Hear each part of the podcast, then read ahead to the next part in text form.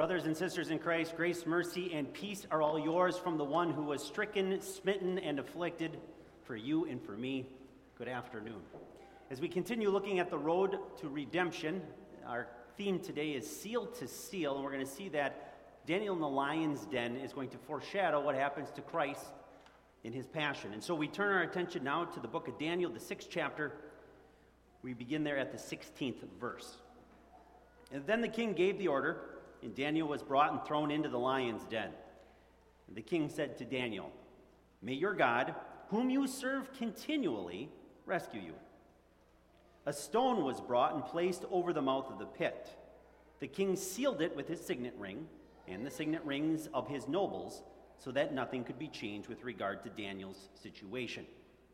Then the king went to his palace. He spent the night without food, and no entertainment was brought before him. But he could not sleep. At dawn, the king arose as soon as it was light and hurried to the lion's den. As he came near the pit, he cried out in a fearful voice. The king said to Daniel, Daniel, servant of the living God, was your God, whom you serve continually, able to rescue you from the lions? Then Daniel spoke with the king. Your Majesty, may you live forever. My God sent his angel and shut the mouth of the lions. They have not hurt me because he found me innocent in his presence. Also, before you, Your Majesty, I have committed no crime. Then the king was very glad and said that Daniel should be brought up from the pit. So Daniel was brought up from the pit, and he was unharmed because he trusted in his God. We pray. O Lord, sanctify us by the truth, for your word is the truth. Amen.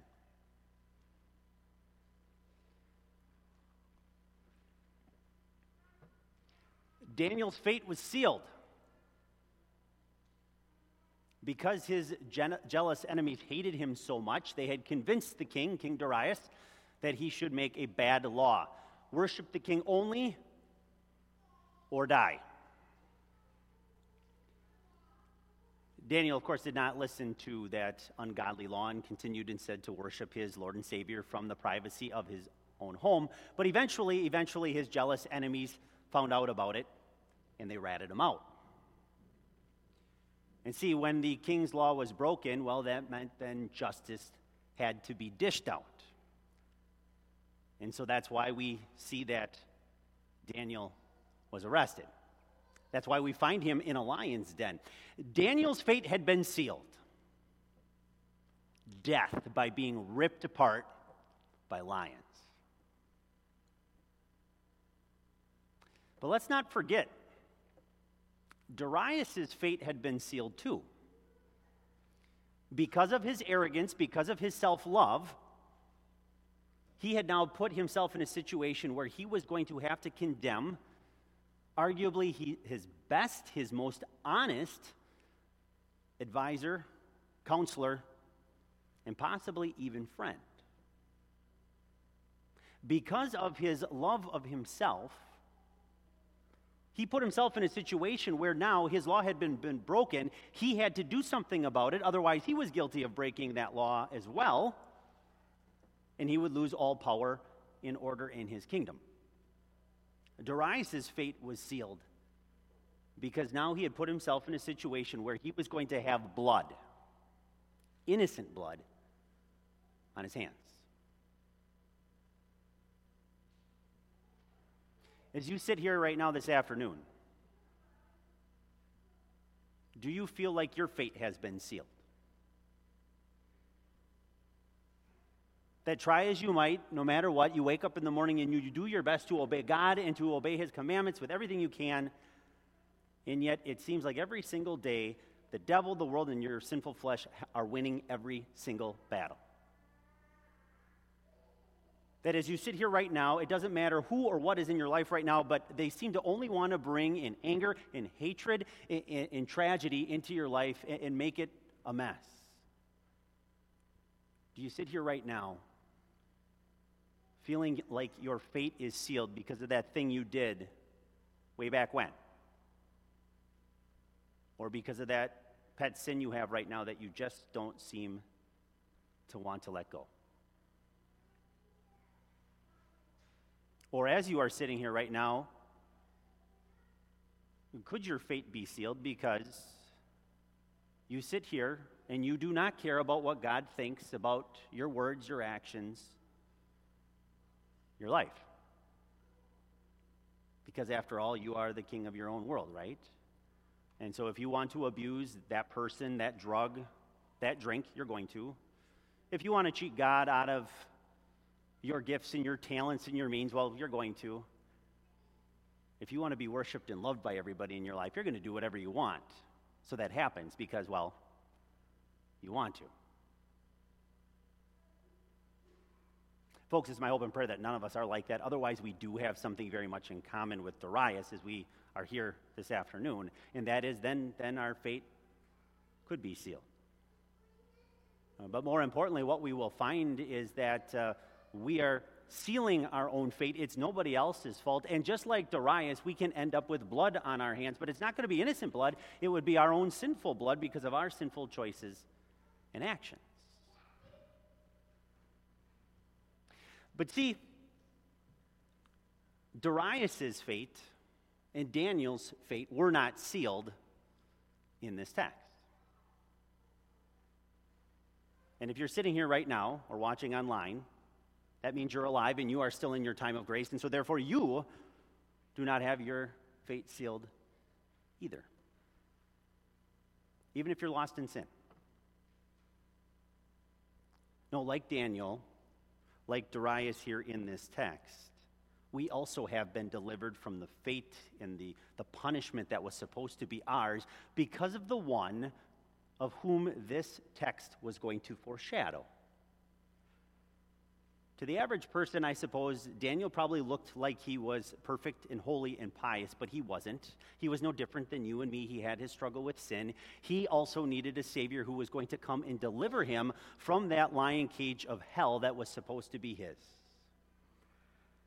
And so, in his grace and his mercy, God the Father sent his Son to rescue Daniel and to rescue you and me. And what's amazing again is as you look at the life of Jesus and his passion, it is definitely foreshadowed with what we see with Daniel. Because as he came into this world, even as a baby, right away, he was surrounded by enemies as he came to live that life that you and I don't. And the more that he lived perfectly for you and me, the more enemies came into his life that hated him, were jealous of him, and that wanted him dead. And so that's finally why we see that they arrested him. And then they took him and they drug him off to the religious nobles of Israel and their king, Caiaphas. And then they drug him not to a stone lion's den, but rather to that stone governor's seat of Pontius Pilate. And what's kind of amazing is that just like with the situation with Daniel, the attitude was very much the same. The Sanhedrin gathering together, they were giddy. Yes, I said giddy. They were giddy to have these two guys pinned together because their fates were sealed together. Pilate had done some really dumb things when he began ruling in Judea. And so now his fate was sealed because he was going to be forced to kill anybody who claimed to be a king whose name wasn't Tiberius Caesar. Pilate had made too many mistakes. He could not afford a riot, or it was going to be his head on a platter back in Rome. Pilate's fate was sealed because he was going to have innocent blood. No, perfect blood on his hands. And no ceremonial washing was going to change that situation. Pilate's fate was sealed. And very much probably like his wife, as we heard tonight, and like King Darius, he probably lost sleep over what had happened. And see, because Pilate's fate was sealed, so was Jesus. And so Jesus limped out of Jerusalem to go stand face to face with Satan, that lion on the prowl, always looking for his next meal. He went there, out to the cross. And there he was lifted up and he was sealed to it by the hands of sinful men and nails.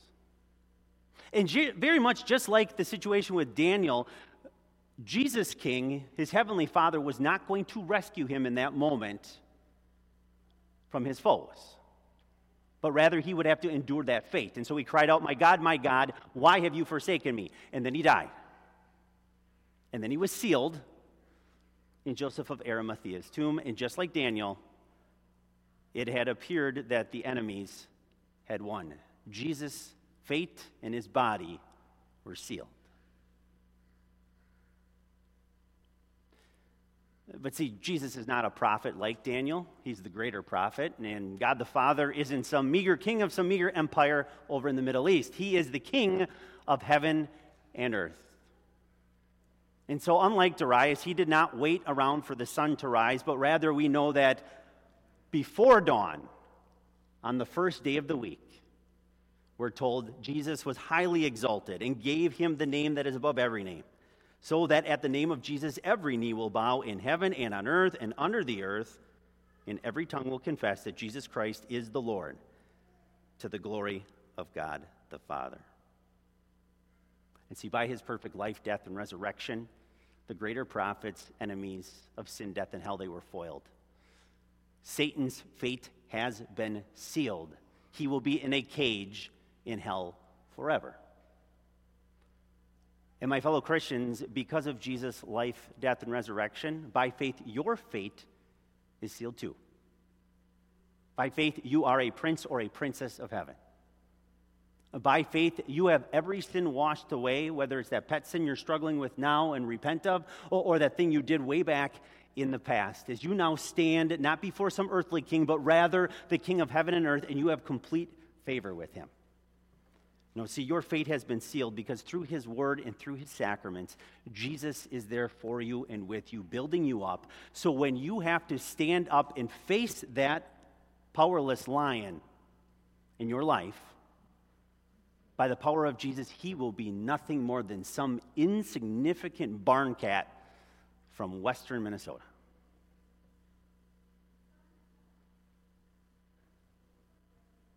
But, folks, do you realize what the real seal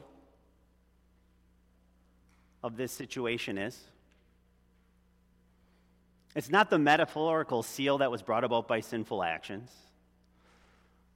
And it wasn't some wax seal from Persia, or Rome. No, the real seal here was love. It was Daniel's love for his Savior that ultimately sealed him in that lion's den. And it was Jesus' love for you that sealed him to that cross and in that tomb. And see, it is that same love of your Lord and Savior Jesus Christ in his life, death, and resurrection, sealed to you in your baptism, reinforced every time you meet him in his word and through his sacrament, that will keep you sealed to him for when you have to face that powerless lion, the devil. To that Savior and prophet be the glory. Amen. We continue with prayer. Mighty Savior, faithfulness to your word comes at a price the rejection by the world. The world seeks to bury and kill all who chose to follow you in faith over the world in her madness. But the grave holds no terror, for just as you were sealed in your tomb and came forth unharmed, so too will we come forth from our grave to receive the full glory that you have won for us.